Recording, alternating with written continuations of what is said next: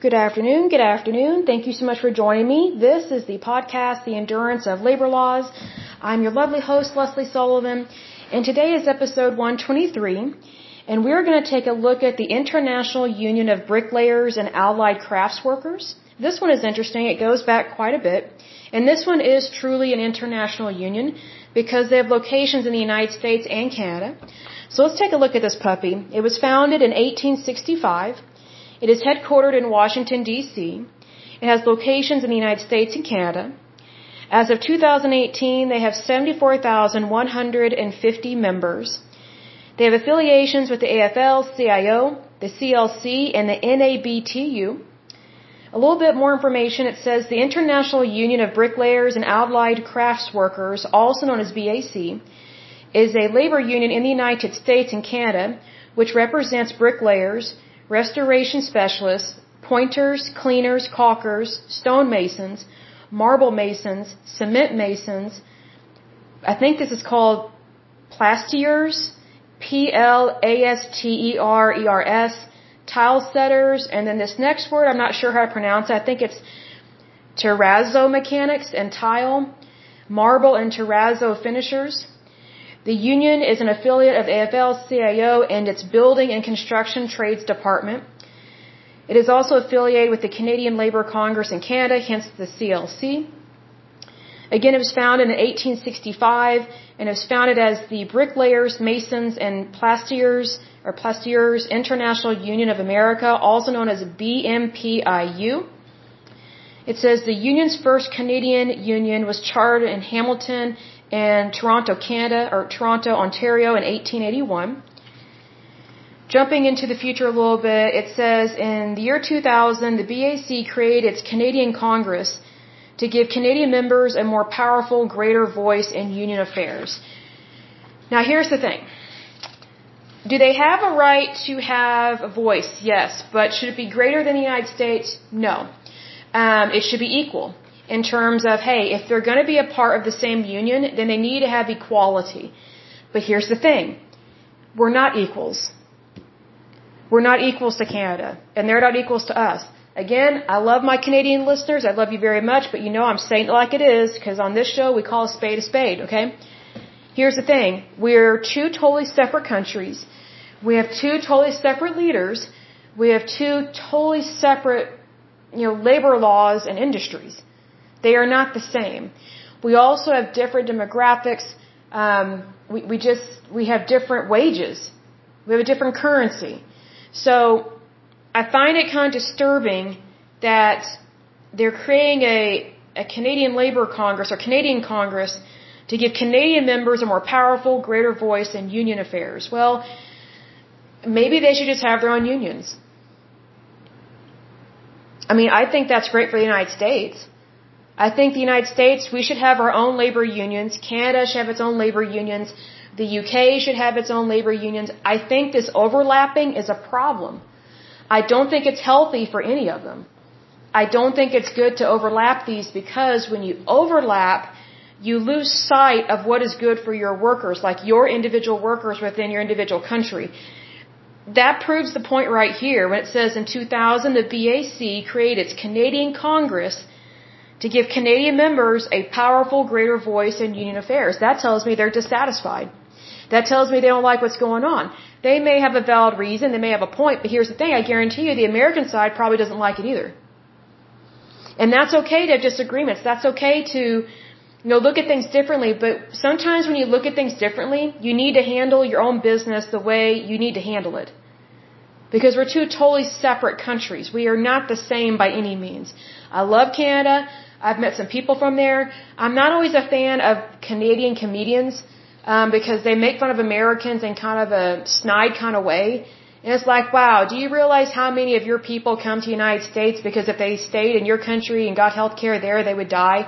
So they come to the United States because it's better, because they get better health care and they don't die here. Like, it's like, you know, I think the snide comments from the Canadian comedians, you know, I think that needs to go. I think that needs to stop. I mean, they have every right to do it. But here's the thing. I, I totally, I totally turn off the TV whenever I see a Canadian comedian. Like whenever they, When they say one thing that's funky about the United States, or want something that's not true, or it's, you know, it's one thing to be humorous, but it's another thing to be snide and, and to be jaded. Because I'm all for humor, I'm all for laughing, I'm all for poking fun, having humor in this world, but you know, I think it's very hypocritical for them to criticize the United States when they have people dying in their country because they are being denied access to their health care that they're paying for through their tax dollars, but their government is letting them die. So, you know, I, I have a, I have an issue with that. I think that's wrong to do that. And also, I find it interesting whenever Canadian comedians come to the United States and they make a lot of money, they make millions of dollars off of Americans. And you know what, Americans sometimes we're stupid and that we don't realize that we're paying someone to insult us and to not look at our country in a very positive light, but yet they couldn't make that kind of money back in their country, so they come here and insult us. So it's just kind of like, mm, I think I'll pass on that. So I focus on American comedians predominantly. Every once in a while, um, I'll come across a comedian that's from the UK uh, that is super funny. I mean, they have a great sense of humor over there. But in terms of Canada, I'm not impressed with your comedians. Not at all. So if you know a Canadian comedian, please share this podcast with them. I would love it. I would love if they heard this. I think it would be great. You know, I'm not saying they'll change their ways, but maybe they'll wake up to the fact that not everybody's impressed with them, especially their behavior. But anyway, um, again, this is the International Union of Bricklayers and Allied Crafts Workers. From what I can see, it looks like they have stayed within their occupation and they have stayed within their segment. Um, and what I mean by that is they have stayed within their specialty, which is really good. See, because here's the thing: look at how many members they have. They have a little over 74,000 members, and that's of, as of 2018. So this is actually a good union in terms of they know what they're doing because they stayed specialized. They did not branch out to, uh, you know, automation, you know, bus drivers, airplane pilots. I mean, just all this stuff all across the board, not like the previous one we talked about, which was novelty toys and production and things like that. So this one's actually really good in terms of its focus, in terms of it protecting its workers from everything that I can see. And if I find something that's not good, I will for sure let you know. We'll talk about no problem there. Um, but I do think they need to split up their union. I think they need to one needs to be American, one needs to be Canadian, because again, we are not the same country. We do not have the same rules, laws, and legislations. We do not have the exact same standards for our industries. And I'll give an example that's not even related to Canada, since Canada is probably getting their feelings hurt a little bit with this podcast. And again, I don't mean to. We just say things like it is on this show. Um, when my mother and I were in Italy, um, we had to stay at all these different Italian hotels because we were traveling, going on a religious pilgrimage. And uh, mind you, um, I don't really consider myself religious anymore per se. Um, I just believe in Jesus Christ. So that doesn't mean you have to be religious, but I was Catholic at the time, which is a cult.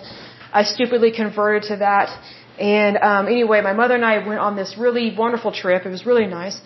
So we went to all these different uh, monasteries and these cathedrals, and that was really beautiful to see from a history point of view. And I thought it was very beautiful. So we had to go um, wherever the site was, right? So we had to stay at hotels that were near all these different uh, sites, whether it's to say a mass or go to a monastery or a museum. And what's interesting is that no two hotels function the same over in Italy, like especially in terms of the electricity. Um, they don't even have a set standard or model of how to build their buildings over there. I don't mean like in terms of everything's cookie cutter because it's not like that necessarily here in the United States, but in terms of safety, in terms of like their wall outlets, the electricity, the lights, and then also their tubs. Every single one of their tubs leaked horribly. And these were hotels that were not owned by each other, they were owned individually. Um, they just weren't built well at all. Like there wasn't an industry standard of, hey, if you want to have really good piping, this is what you should do. If you want really good electricity that's safe, this is what you do, what you should do. And we mostly stayed at hotels that were two, three, or four star. I don't. Well, we we stayed at one hotel that was I would consider it a five star um, for Italy. Um, not in terms of luxury, but um, it, it was five star for the trip, especially for back then, because we went in 2011. I mean, it was swanky compared to the other hotels we stayed at, but what's interesting is that they all had the same problem in terms of their electricity and in terms of their tubs leaking water. And it's like, wow, you would think that if you're paying more money for a better hotel, um, that the electricity would be better, the tubs wouldn't leak. So, needless to say, whenever we took a shower, I would always have to put a towel down on the floor to soak up all the water. Because one time I was getting out of the tub and um, I almost slipped and fell and hit my skull. So it's one of those things you have to be very careful with things like that. So you know, yes, they have an industry over there. Yes, they build hotels. Yes, they have construction, but it's it's nothing like the United States. It's the same thing with dealing with the International Union that has locations in Canada and the United States. We have different demographics. We have different populations. We have different cities, different towns. We have different layouts. We have, you know, it's just completely different. So for them to merge, I don't think is a very good thing to do because you, you lose sight of your individual workers in your country. The good thing that they have done is that they have stayed within their specialty. They did not take in all these other uh, specialties that have nothing to do with bricklaying or allied craft workers. You know, they they really stayed specialized. So that they did a good job. I think that's one reason why they're doing so well, why they're going strong, and why they have a little over 74,000 members as of 2018. So gold star for them. I just wish that they would separate because I think they can do even more by not being connected to another country like that. Because I think if you really show your workers that you care about them and you're not just trying to be on an international stage, then people will take you more seriously. I think that would be better for sure. But I will go ahead and end this podcast. But as usual, until next time, I pray that you're happy, healthy, and whole, that you have a wonderful day and a wonderful week. Thank you so much. Bye bye.